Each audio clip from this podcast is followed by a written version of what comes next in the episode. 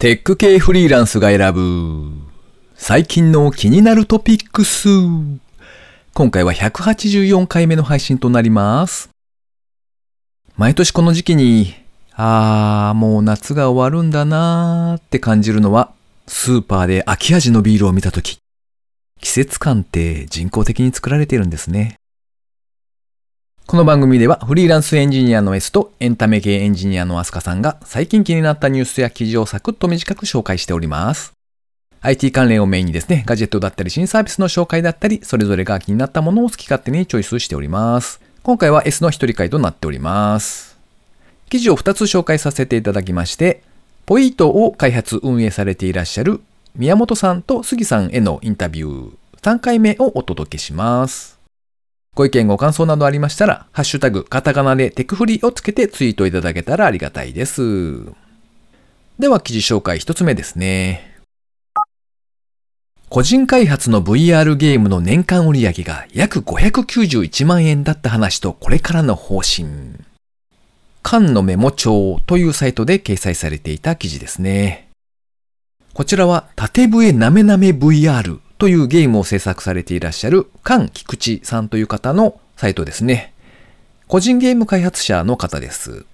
で、えーそちらのゲームの年間売上がこんだけいったよっていう、まあ、金額等をですね、赤裸々に書かれているブログ記事という形ですね。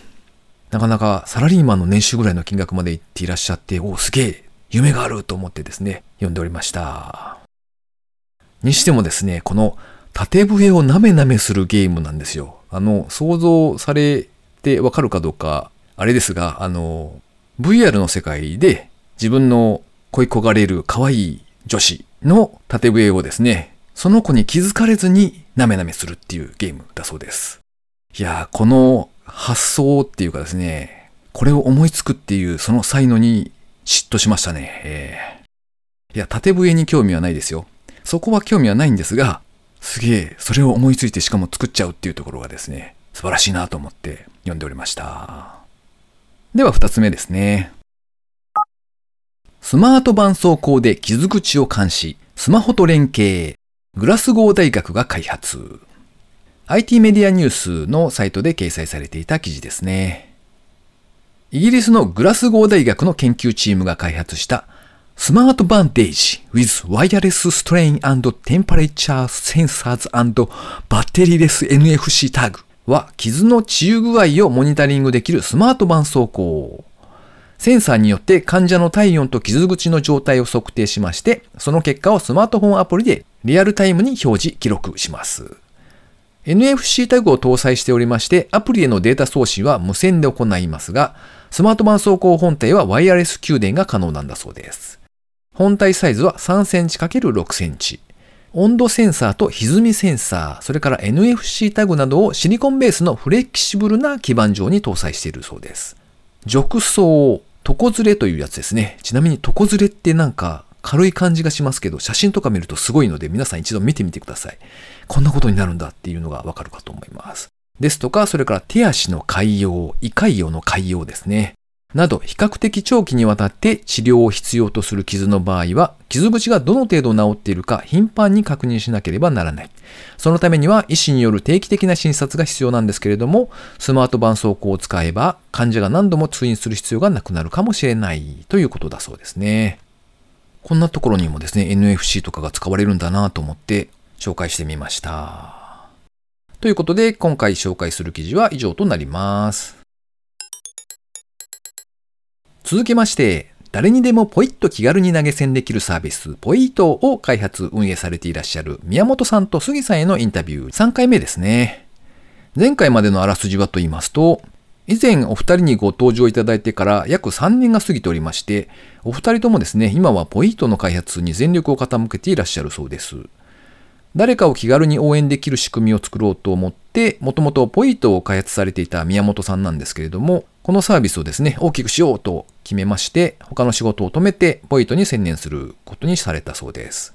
一方でですね、なかなか自分にしっくりくるお仕事に巡り合えていなかった杉さんが、これはもう自分で何か立ち上げるしかないかなっていうふうに思っていたそうなんですが、そこにちょうど良いタイミングで宮本さんが声をかけたという形だそうですね。そしてお二人の専業ポイッターライフが始まったと、そういうお話でした。では3回目インタビューお聞きください。宮本さんの方は特にご家族からコメント等は？そうですね。まあ、多分他のご家庭よりは、うん。えーいろんなことをやってきていたりとか、それこそ夫婦で車で暮らしてるとか、うんうん多分普通、なんかまあ半分以上の方は受け入れられないんじゃないか、女性の方は受け入れられないんじゃないかなと思ってることをまあ一緒にやってきたりはしてるので、はいまあ、他のご家庭よりは説得しやすさはもちろんあるんですけど、はいはい。ただ根本的な考え方としては杉さんと全く一緒で、うん。えっ、と、まあやっぱり3年くらいフリーランスとして活動してきたから、うん。最悪、またどっか拾ってくれるでしょう。んお仕事をいただけるで、じゃないかなという、えー根拠なき自信と、うん。あと、えっ、と、もちろんポイントを伸ばしていき、うんこれはもっといいサービスになると思っているので、うん。えっ、と、それがいいサービスになれば、えー資金調達をして、そこから給料を出すみたいなことも、もちろん早くしないとなっていうふうに思ってうん。いるので、まあ、その、実際に、えーポイントだけの売り上げで暮らしていかないといけないっていうわけでも、その資金調達をすればないのでただ、そこの、あの、なんていうんですかね、そこまで行くぞみたいな伸びうん。的な数字はやっぱり作っていかないと、もちろん投資も受けられないし、そうですね。条件も悪くなっていくので、うん。なので今は売り上げは、ぶっちゃけ全く意識、ま、まあ、まあなんだろうな。意識してないわけじゃないですけど、うん。そこよりは本当にポイントがみんなにとって必要になるサービスうん。にしないといけないなと思っていて、うん。なので結構、こう話を聞いたりとか、うん。なんか誰のどんな助けになるんだろうみたいなことを今は中心にやっていて。で、その人たちのが必要とするサービスになれば、必然的に伸びていくでしょう。で、伸びていけば投資家にも説明がいって、うん資金調達できるでしょうっていうふうなストーリーを今描いて、まあそこの一部のお金から僕らの給料、生きていけるだけの給料を最低限取って、うん。あとは全部投資していくみたいな感じのストーリーを描いているので、うんさっき言った杉さんのバーンレートというか、まあこんぐらいは耐えれるかなみたいな期間が僕もあって、うん。うん。そこにならないように 頑張るぞっていうマイルストーンでやってるって感じですね。うん。はい。さっきのは最低シナリオというか、うんうんあの、さあの事業的には。はい。あ、そうですね。それで言うと、僕結構なんかその、け考え方、これ自分にはあんまちゃんと使えなかったんですけど、キャリアの相談って結構受けたりしません？ああ、ありますね。はいはい。その時に、なんか転職するとか、なんか、あの、まあ、まあ、クビになったとか、まあ、いろいろあるんですけど、だからその時に僕、このまま行ったら、一番いいケースってどれ？で、一番ダメなケースってどれ？で、真ん中のケースってどれっていうのを3つ上げさせるっていうのをなんか、なんかで習って、え。僕考えたら、ポイントがめっちゃ成功して、うん。それでスタートアップとして成功してる状態が一番いいなと思ったんですよ、その話をしたとき。一番ダメな状態って何って言ったら、最悪最悪どんなにダメでも、まあ、自分の生活を守れるレベルまでリスク取って、うんで、フリーランスに戻るだったんですよ、うんうんうん一番最悪が。ってことは、まあ、なんか、その、いい方向を向けて、やっていいんじゃないっていう決断ができた。うんですよね。うん。まあ、そういうふうには考えなかったですけど、まあ、相談された時は結構そういう、一番いい状態と一番悪い状態と、まあまあの状態くらいをうん、こう、出してもらって、で、最悪になっても別にいいやって思えたらう、ん別にいいんじゃないっていう、なるほど。うん。ふうに。うんまあ、退路、退路というか、最悪なパターンがセーフだったので、うんあ、じゃあいいかっていう 感じです確ね。かにね。うん。なるほど。そんな感じです。そうですね。まあ一番いいパターンがそれだったっていうのは結構でかいですね。その自分の中でうも。ん。まあ、それで、そこにメロメロになって、うん足を踏み入れてしまっうん。た。うん。メメロメロ。悪い男に捕まってということですね。あまあそれはあるかもしれない。そんな悪い人がいるんですか？ちょっと悪い人に惹かれるんですよ、きっと。ちょっと、まあそうですね。でも最初にそのポイントを作ろうと思ったきっかけみたいなのは何だったんですか？ポイントですか？うん。本当の最初の最初は、僕が夫婦ポケットキャストをやっていて、うん。で、それで、ポルカっていうサービスが、あ、はいはい、ありましたね。今なクローズしちゃったんですが、うん。それで、なんていうんですかね、投げ銭と、うん。コメントを募ってたんですよね。そのポッドキャストの中で。で、それが結構僕の最初のスタートとしてはとってもいい体験で、まああれのおかげで、一時期本当にかなりの高頻度で更新ポッドキャストできてたし、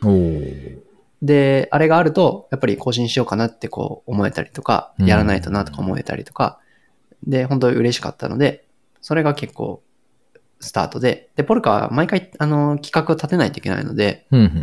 で、単純に投げ銭だけコメントで送れるよっていうサービスがなかったんですよね。気軽に投げ銭だけできるみたいな。うん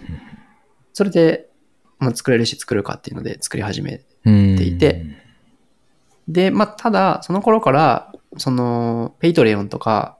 あの、うんそういうようなのは知ってたのは知ってた、知っていて、うん。で、結構、頑張ればいけるけど、まあ、なんか、跳ねたらやろうみたいなぐらいだったんですよ。うんうん。でも、それをしてるとやっぱり全然跳ねないし、真剣に向き合わないとやっぱダメだよねってことで、を、あの、エジゲンさんにいろいろとこう話していく中で思って、でそれで、まあ、それだけに集中しようみたいな感じに今年から切り替えたみたいな感じですね。うん。はいそんなスタートですね、ポイントは。へえ。ポルカはあれですよね。なんか誰かが、俺はこれをやるんじゃいって言って宣言をすると、そこに対して、お、頑張れよっていう人が投げ銭と一緒になんか送れるっていう感じですよね。そうです、そうです。はい。そういうサービスだったんですよね。そうです。本当に、少額のクラウドファンディングみたいなイメージうんうんですね、ポルカは。あれは本当に、結構僕使ってて、投げる側としても受け取る側としてもうん。結構好きなサービスだったので、まあ、あの世界観は本当にインスパイアされつつ、うん。その、もうちょっと便利に楽にと思ったんですけど、うん。まあやっぱり目標があるからいいよねとか、まあいろんな課題も今いろいろ見えてきたりとかで、それを一個一個ちょっと試したりとかしてるって感じですね。うん。なんかでも、結構、素人の感覚ですけど、あの、裏はでいお金とかが絡むじゃないですか。決済とか。はいはいそのあたりはいはい。がサービス作るのでも大変そうだなって思うんですけど、そのあたりは特に大丈夫だったんですか、えっ、と、うんそれでいくと、一番最初に、やっぱりその頃お寿司っていうサービスがあ、はいはい、ありましてたんですよね。僕が作る前に。はいはい。はい。で、なんだ、資金決済法っていうのが、まあ、結構、その、界隈ではちょっと意識されるようになっていて、何でもいいよねみたいな状況ではなかった。だから逆に情報っていうのがまとめてくれてる人もいたりとかして。で、それで、今、ポイントは、えっ、と、ちっちゃく名前をあの表示してもらう代わりにお金を払うっていうサービスになっていて、っていうところを、まあ、弁護士の人に、まあ、ちょっと相談したりとか、うん。その、まあ、サービス的には一番立て付けがやりやすい立て付けで実はやっていたりとかするので、なので、単に物を売るみたいな、あの、サービス？うん、うん。まあ、普通に何か商売するときって何か物を売るみたいなことだと思うんですけど、なのでその立て付けと、ほぼほぼ変わほぼほぼっていうか全く一緒なので、実は広告を売る買うっていう立て付けと一緒なので、うん。そういう意味では、決済のところだけが割とシンプルにあるみたいな、うん感じ。なサービスなんですよね。なるほど、なので、そんなに実は大変じゃないというか、そこの形さえ OK であればうん。問題ないっていう風な捉えてたので、まあそこが OK だっていううん。のを弁護士さんと話して、っていう感じでスタートを切って、まあ今は顧問弁護士をつけていて、うん。もうちょっと攻めたことをやりたいなというふうに思っているので、ちょっとその辺をやりながら、あの、まあ、ちゃんと、なんていうんですかね、トラブルあった時にも弁護士さんがいる状態を作って、うん。みたいなのは、その、これに専業するぞってなってからは、あの、ちゃんと用意というか、準備をしたりとかはしてるので、うんまあちょっとその辺の意識は変わってはいるんですけど、まあ根本的なところは意外とそんなに複雑ではないというかう、んあの、ウェブエンジニアとして決済周りを実装する庭をちゃんと抑えればうん。大丈夫ぐらいな 感じの、はい、へえ。ですね。まあ、それでもいろいろありますけど。そうですね。あで、それで、あの、一人だと不安だったので、僕フロントエンドエンジニアで、その、バックエンドをそんなに書けるけどめっちゃ詳しいみたいな感じじゃなかったので、うんそれで杉さんに相談を最初したっていう感じですね。うんうん一番最初。へえ。まあ、それ、それでもあの、僕も決済いっぱいやってきましたけど、それでもまあいろいろあるなと。えー まあ、確かになくはないですけどね、いろいろ考えなきゃいけないことはうん。それなりにあるけど。けど、思ったよりは、そうんの、法律的なところとか、うん、まあそうですすね。法律の方が難しい、複雑じゃないうん立て付けでやってるので、うんまあ、個人でも進められたっていうところはありますね。うん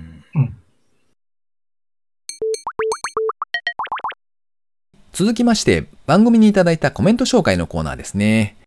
まずは高見千恵さん、いつもありがとうございます。182聞いた。出版おめでとうございます。どんぐり FM の、あ、これ S さんの回だな、回はしっかり聞いておりました。3D プリンター、ファブラブなんかがあると印刷はできますが、なければ DMM とかに投げて印刷してもらう的なのはありますね。素材も選べるけど、高級素材を使うとべらぼうに高い。とコメントいただきました。ありがとうございます。3D プリンター、そうか、DMM とかでそういうのをやってるんですね。ちょっと調べてみようかな。とはいえ、これが作りたいんじゃいというのが今んとこないので、まずはそこからかな。うーん。ちょっと試しになんかやってみたいなという気がしております。続きまして、サトシ村田さんからですね。いつもありがとうございます。テクフリ182回拝聴昔 MR っぽい研究をしてた時代の酔いというのは単純に処理速度の遅さ、かっこ頭の動きに画面の描画が追いつかずずれるというのが原因でしたが、今ではさすがに速度の問題はなさそうですね。とコメントいただきました。ありがとうございます。